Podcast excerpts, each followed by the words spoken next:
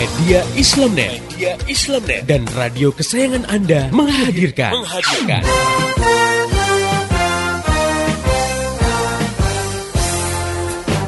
Voice of Islam. Voice of Islam. Voice of Islam. Pastinya di ajang kontes kecantikan itu ada pamer aurat dong. Oh, bener banget, Mbak. Padahal seorang muslimah kan diperintahkan Allah Subhanahu wa taala untuk menutup auratnya ya. Biasanya para kontestan itu kan pasti harus berlenggak-lenggok di hadapan dewan juri. Iya. Dan juga penonton gitu. Padahal dewan juri ataupun penontonnya ini kan nggak semuanya cewek ya. Iya, betul. Malah banyak yang dari kalangan kaum adam gitu kan. Atau mereka dipotret ya oleh juru foto yang juga bukan mahramnya. Udah gitu pakaiannya minim lagi, nggak nutup aurat. Nah ini jelas pelanggaran yang nyata terhadap hukum Islam. Voice of Islam. Misalnya kita punya catat kaki, tapi kaki kita ini membuat kita bisa melangkah ke tempat-tempat ibadah dan majelis-majelis ilmu yang diridhoi Allah. Nah, ini ada artis yang kakinya bagus banget, artis dunia ya. Sampai kaki itu diasuransikan untuk satu kaki aja itu jutaan dolar, berapa miliar itu. Iya. Nah, tapi kakinya buat difoto di mana-mana. Dipamerkan untuk maksiat, ya. Artinya kaki itu digunakan untuk maksiat gitu. Iya. Ya, itu jelas kan tidak ada gunanya, bahkan bisa menjerumuskan. ya. Iya. Nah, makanya yang namanya fisik itu sudah karunia ya, kita harus bersyukur. Al-Qur'an sudah mengingatkan sedikit sekali orang yang bisa bersyukur. Jadi bisa bersyukur itu itu adalah sesuatu yang sangat mahal. Mari dengan syariah. Voice of Islam.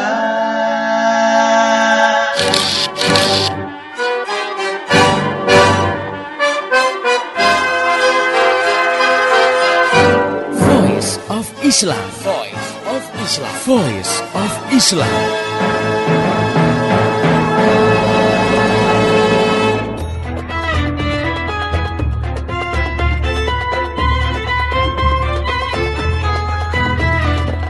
Indonesia, Assalamualaikum warahmatullahi wabarakatuh.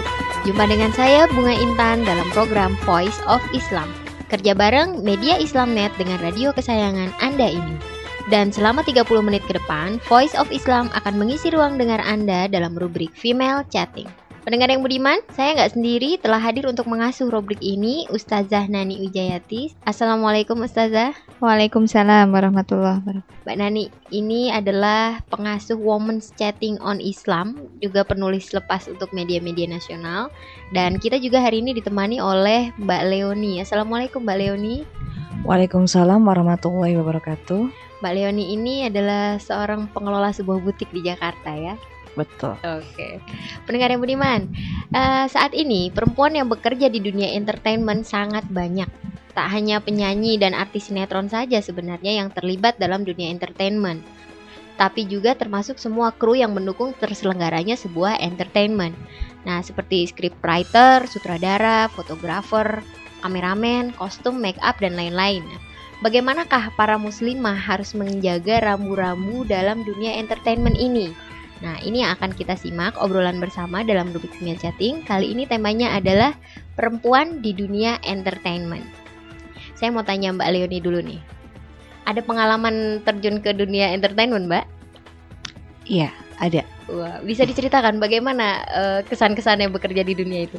Ya, sepertinya pada saat saya terjun di dunia entertainment itu eh, dulu waktu pas zaman-zamannya masa kuliah Hmm, gitu kan. Jadi karena hobi, kemudian juga untuk mengisi waktu luang karena kan pada eh, semester-semester awal itu mm-mm. banyak waktu-waktu luang juga. Kemudian juga di semester akhir setelah kita ngejar SKS gitu kan banyak waktu luang.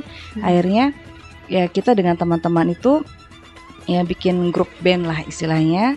Nah dari grup band itu sendiri eh kita bisa masuk ke kafe-kafe ke- kerjasama ya istilahnya kerjasama ke kafe-kafe. Hmm. Kemudian juga dari situ juga kita eh, dapatkan fee ya atau bayaran Mm-mm. gitu. Nah biasanya sih fee yang kita dapatkan itu nggak buat ini ya nggak buat biaya kuliah tapi biasanya dipakai untuk ya inilah makan-makan sama teman-teman gitu. Mm-mm. Tapi ya kita melakukan itu dulu memang atas dasar hobi gitu. Mm-mm. Kemudian juga pada saat kita eh, show di kafe-kafe itu sebetulnya untuk mengejar eh, jam terbang karena semakin banyak jam terbang yang eh, dilakukan di kafe-kafe itu Hmm. eh, kita jadi semakin lebih banyak apa ya namanya lebih banyak pengalaman juga Hmm. tidak tidak terlalu kaku di dunia eh, entertainment Mm-mm. gitu mbak Saat itu apakah Mbak Leoni merasakan ada sesuatu yang salah gitu dengan aktivitas Mbak atau enggak?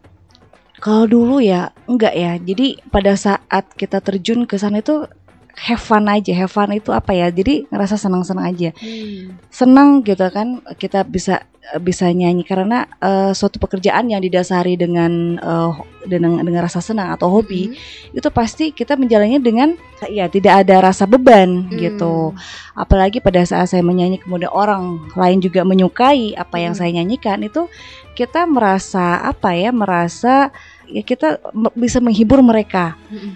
gitu jadi saya melakukan perbuatan itu memang atas dasar rasa senang karena hobi tidak ada pikir bahwa itu adalah suatu perbuatan dosa Hmm.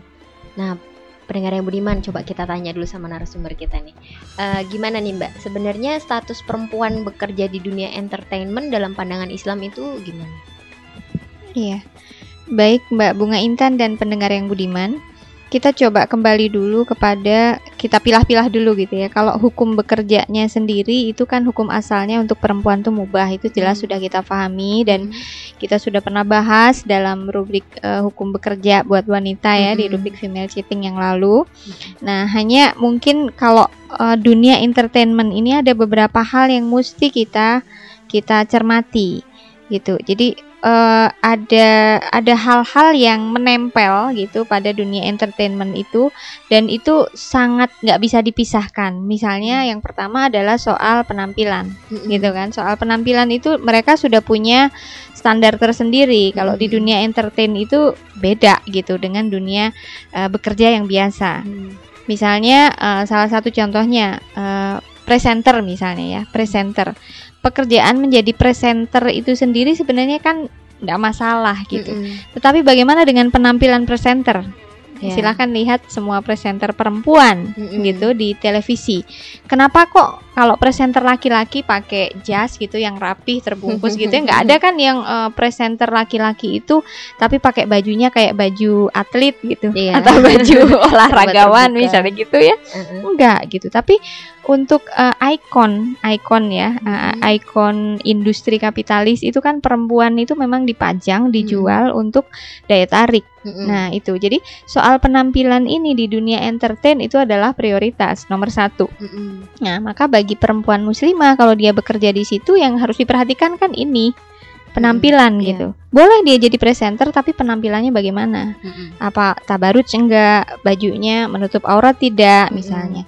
Ini sebenarnya presenter tuh baca berita gitu. Tapi kenapa sih bajunya itu harus yang depannya gitu? Segitiganya ke bawah banget gitu. Mm-mm. Kerahnya itu ke bawah Mm-mm. banget lebar. Apa hubungannya berita dengan itu kan tidak ada sebenarnya Iya, iya. gitu. Terus eh, hal yang lain itu selain penampilan adalah aktivitas ya, aktivitas atau materi dari pekerjaan entertain itu sendiri. Penyanyi saya kira boleh ya, tetapi yang Mm-mm. dinyanyikan apa materinya? Mm-mm. ya kan? Nah, yang sekarang kita lihat justru yang menjamur itu di dunia entertain tuh yang senengnya lagunya tuh yang nggak ada nilai edukasinya, Mm-mm. nggak ada apalagi nilai agama, nilai Mm. spiritual mungkin beberapa aja lah ya itu Mm-mm. grup nasyid misalnya.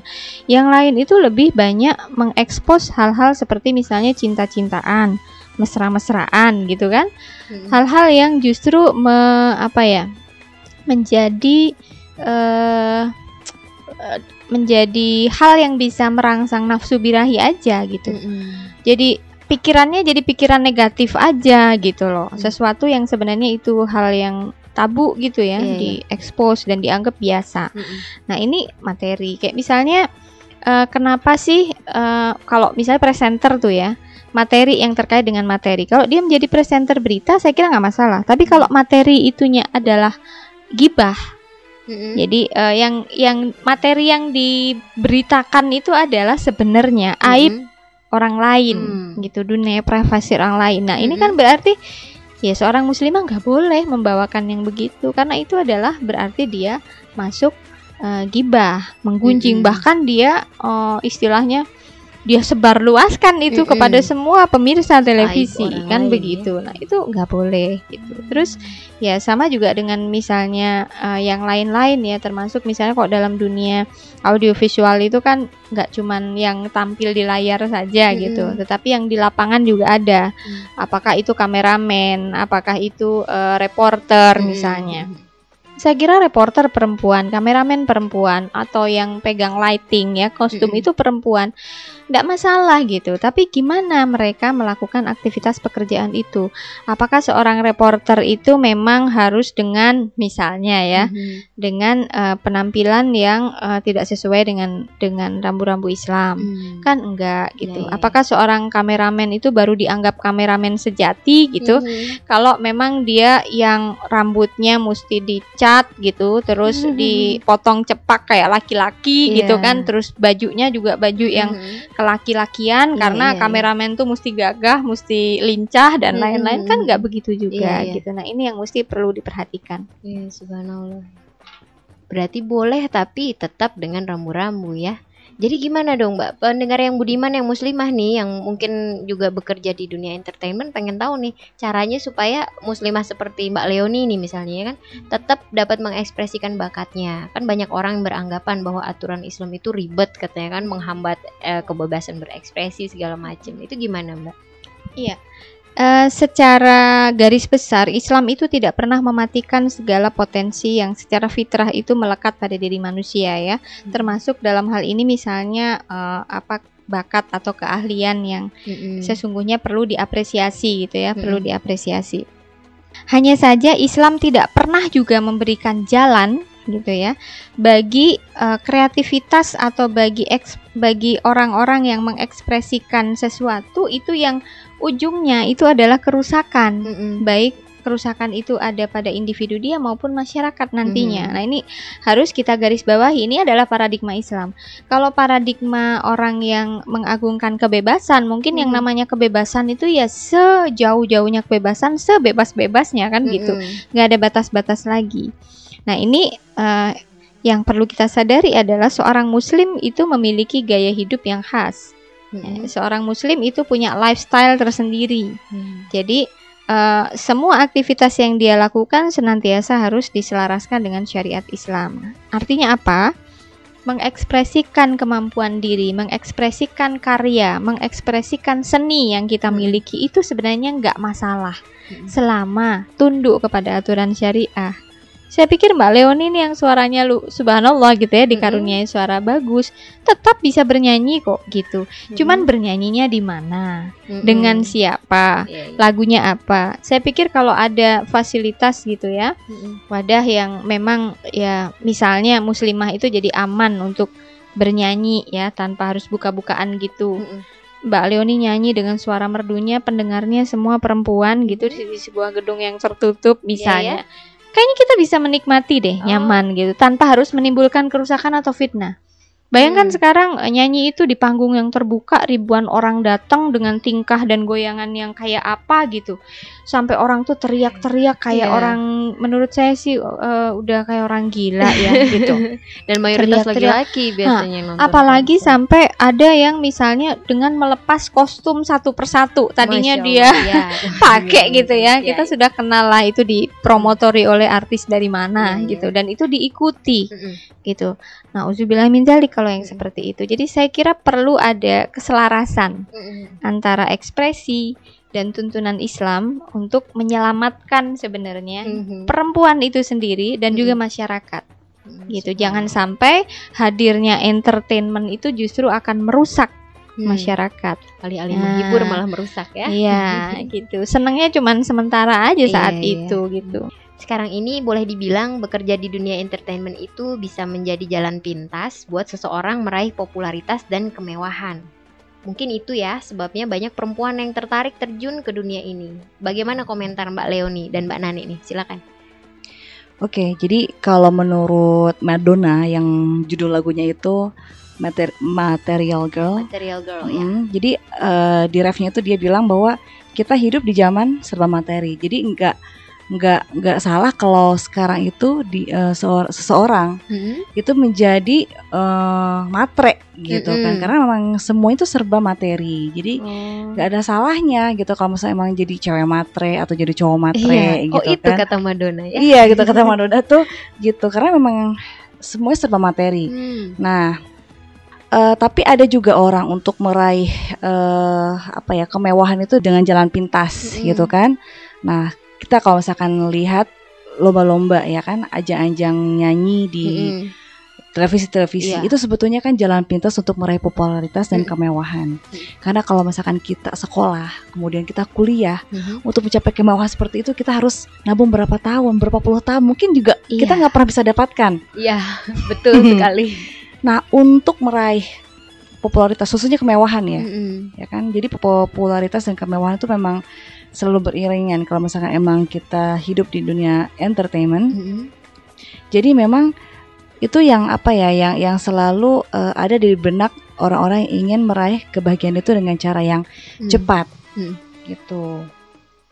Nah kalau menurut Mbak Nani gimana nih?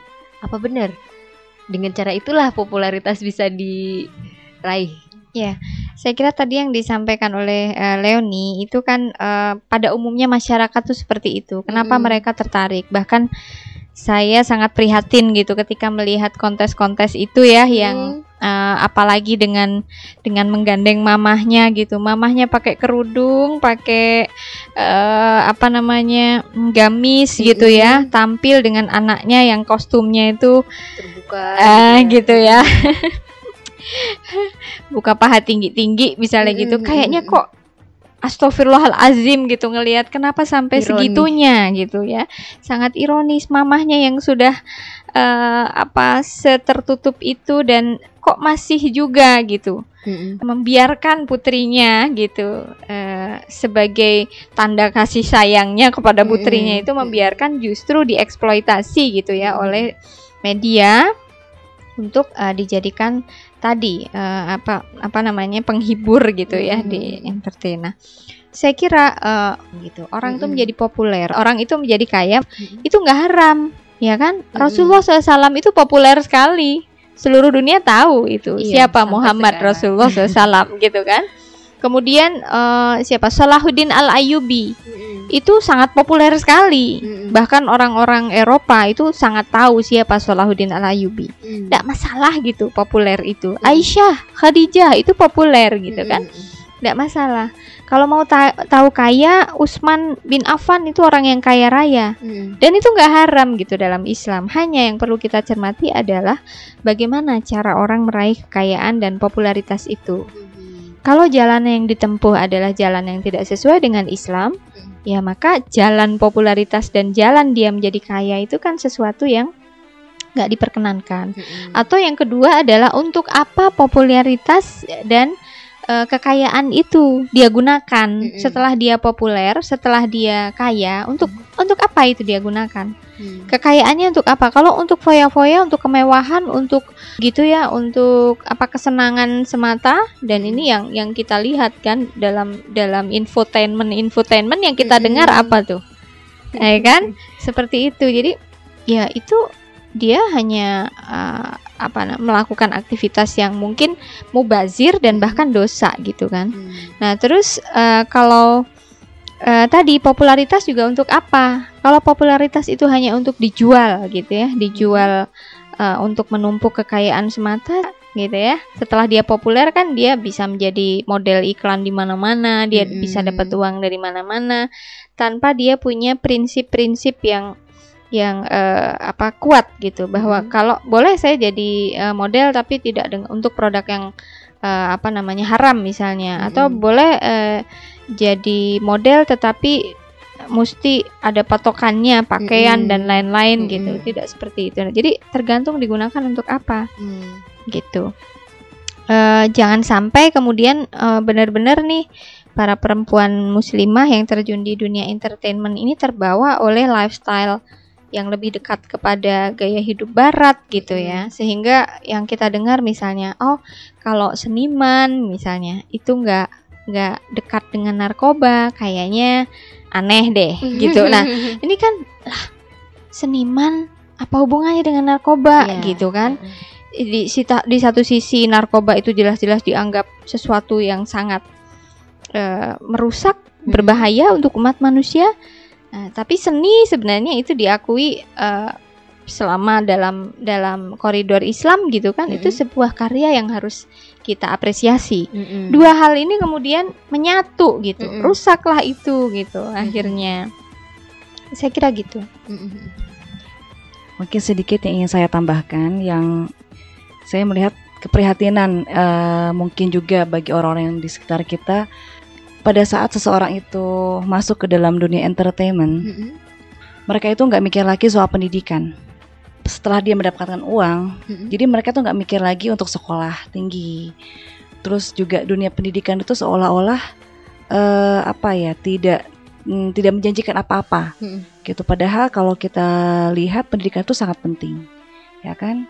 Jadi sekarang itu kebanyakan orang orang-orang itu lebih baik terjun ke dunia entertainment. Kemudian juga kalaupun memang dia sekolah ataupun mungkin dia kuliah itu hanya sebagai ini aja eh, apa ya istilahnya? Ya untuk meraih gelar aja kan, bukan untuk semata-mata dia mencari ilmu gitu. Hmm. Jadi itu mungkin eh, yang bisa kita lihat eh, apa mm, orang-orang yang ada di dunia entertainment Hmm. sekarang-sekarang ini. Nah, pendengar yang budiman kita juga pasti penasaran dong kalau orang-orang yang sudah terjun di dunia entertainment itu kan lifestyle-nya memang sudah melekat seperti itu ya. Bahkan beberapa mengklaim bahwa memang sudah satu paket masalah penampilan dengan bakat gitu. Nah, untuk merubah lifestyle yang seperti ini, Mbak, karena kan sebagai muslimah berarti ada rambu-rambunya gitu ya, bukan tidak boleh. Nah, itu bagaimana, Mbak, merubahnya? Ya, saya kira eh, semua semua sikap dan eh, pola pikir kita itu tergantung kepada pemahaman ya. Jadi eh, kalau kita mau merubah lifestyle berarti harus dimulai dari me- merubah pemahamannya, merubah paradigma berpikir dia dan kesadaran dia sebagai seorang muslim gitu. Jadi eh, saya kira kalau kita sebagai sesama muslim tentu kita juga harus peduli ya bahwa banyak mungkin saudara-saudara kita para perempuan muslimah ini yang terlanjur terjebak di dunia entertainment gitu ya tanpa mengindahkan mungkin rambu-rambu Islam kita tetap harus mengajak mereka gitu mengajak mereka dan menggugah kesadaran mereka bahwa jangan mereka mudah larut untuk mengikuti lifestyle eh, orang-orang Mm-mm. eh, barat gitu seharusnya justru mereka em, berani menunjukkan eh, identitas mereka sebagai seorang muslim bahwa Hmm. dengan kemusliman mereka dengan eh, tampilan yang islami itu tidak membuat profesionalitas dan eh, karya mereka itu Hmm. jadi tidak berkualitas gitu loh. Nah, ini yang harus di- dirubah paradigmanya dan kalau kita lihat misalnya sebenarnya eh, standar apa yang layak kita jadikan untuk kita jadikan identitas kita? Apakah budaya barat? Apakah adat istiadat kita di Nusantara ini Mm-mm. atau Islam? Kalau kita menjadi seorang muslim tentu kalau yang mau ditonjolkan itu budaya barat, orang kita bukan orang barat. Hmm. Kita bukan orang-orang yang eh, apa istilahnya memang meyakini budaya barat itu sebagai suatu budaya yang benar gitu. Mm-mm. Kalau adat istiadat betapa banyak adat istiadat yang ada di Nusantara ini dan dari waktu ke waktu itu terus berkembang. Nilai-nilai itu bisa bisa berubah Hmm. gitu dan beragam. Nah, saya kira untuk seorang muslim pilihannya hanya satu gitu. Kalau dia memang eh, komitmen dengan kemusliman seharusnya gaya Hmm. hidup lifestyle dia adalah lifestyle Islam. Nah, Hmm. sayangnya memang di masyarakat kita ini mungkin terlebih yang sudah terjun di dunia entertainment itu Islam sangat jauh sekali dari, dari mereka gitu. Ini yang harus mulai kita dekatkan kepada mereka. Dan eh, ya kalau kita lihat mungkin sekalipun hanya satu dua ada juga kok beberapa artis yang kemudian dia bertobat. Tadinya dia di jalan yang senang dengan jalan maksiat akhirnya bertobat menjadi dekat dengan jalan Islam misalnya gitu ya. Mudah-mudahan eh, ini akan menjadi eh, apa jembatan untuk me- apa namanya mendorong yang lainnya juga bersikap seperti itu. Sekalipun ini sebenarnya adalah invasi budaya Mm-mm. eh, benturan budaya. Eh, tergantung mana yang sering menggempur mereka gitu apalagi Hmm. kalau tadi dibilang sekarang kehidupan materialistik ukuran materi itu menjadi salah satu eh, palang pintu gitu ya Mm-mm. bisanya mereka dekat dengan nilai-nilai Islam bisa jadi seperti itu karena Iya. kalau kalau eh, belajar Islam tuh bisa dapat duit nggak sih Itu dia ya. gitu Heeh. Nah, untuk Mbak Leoni nih, kalau untuk sekarang ini dengan pemahaman Islam Mbak Leoni yang sudah berubah, apakah masih ada tuh keinginan untuk mengejar karir di dunia entertainment? Hmm, jadi kalau ada pepatah kali ya, kalau misalkan seseorang itu sudah masuk ke dalam lumpur, dia pasti tidak ingin masuk lagi ke dalam lumpur atau lubang yang sama. Mhm. Ya, dia pasti ingin keluar dari lumpur ingin bersih. Nah, Mhm. seperti hanya saya dulu mungkin saya berada dalam dunia kegelapan, istilahnya. Ya, saya ingin keluar dari situ, ingin men- ingin menuju dunia yang lebih terang, Iya. istilahnya gitu kan. Nah, memang tidak mudah ya kan Mhm. untuk men- menemukan eh, dunia yang terang itu kan memang butuh suatu proses di situ, Mhm. butuh proses berpikir, Mm-mm. kemudian juga dari dari hasil berpikir itu kita harus ada usaha. Usaha apa yang bisa kita lakukan? Mhm. Ya, kita bertanya kepada orang-orang yang paham tentang arti ya kan sebetulnya arti hidup. Orang-orang sebetulnya yang yang eh, berada di dalam dunia entertainment atau orang-orang yang yang ya yang berada di eh, lingkungan seperti itu sebetulnya orang yang bisa saya katakan belum memahami arti hidup secara utuh. Jadi dia itu hanya melihat kebahagiaan itu dari segi materi. Sedangkan eh, memang tidak ada salahnya tadi juga Ustazah Nani mengatakan bahwa eh, meraih ke materi itu memang tidak ada salahnya, tidak berdosa, tetapi sekarang itu yang menjadi patokan itu hanya kebahagiaan materi. Sedangkan kebahagiaan dari eh, akhirat atau juga akan ke mana hidup ini tuh jadi tidak tidak eh, menjadi tolak ukur seseorang dalam menjalani kehidupan ini Mhm. gitu gitu ya mbak ya Ada ini eh, pesan-pesan yang ingin disampaikan oleh Mbak Leoni atau Mbak Nani gitu yang khususnya untuk para muslimah yang sudah terjun maupun yang baru ingin terjun ke dunia entertainment ini. Silakan Mbak, siapa duluan? Eh, sebetulnya kalau menyanyi itu tidak ada salahnya ya Mhm. kan kalau misalnya mau menyanyi eh, kita bisa menyanyi tapi di depan keluarga kita sendiri di depan Mhm. suami atau misalkan di depan kakak di depan orang tua jadi jangan sampai suara itu diperjualbelikan ya kan yang tadi saya katakan hmm, kalau diperjualbelikan itu kan kita pasti dapatkan materi dapat Mhm. mendapat bayaran nah kebahagiaan itu kan tidak mutlak gitu kan dari segi materi eh tapi juga harus sifatnya itu eh, yang sifatnya meraih kebahagiaan akhirat. Jadi kalau misalkan dulu hitung-hitungannya kalau misalkan kita menyanyi itu harus dapat bayaran Mhm. dari apa misalkan dari produser atau juga manajer lah ya. Mhm. Kalau nanti itu kehitungannya pahala gitu. Apakah perbuatan yang kita lakukan ini berpahala atau tidak? Jadi Mhm. beda.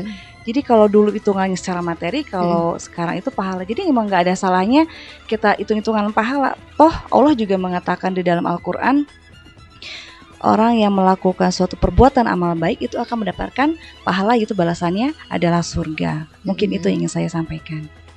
Baik, saya kira eh, pertama adalah untuk mungkin teman-teman yang terjun di dunia entertainment itu yang mesti diperhatikan adalah eh, rambu-rambu bagaimana Islam mengatur eh, halal haramnya gitu ya. Hmm. Jadi mulai dari ate- materi aktivitas yang mereka bawakan, kemudian eh, ya penampilan dan lain-lain gitu mesti diperhatikan gitu. Jangan sampai ya eh, dengan apa namanya ya dengan kerja keras yang mereka lakukan justru yang ditebarkan adalah kerusakan dan fitnah gitu.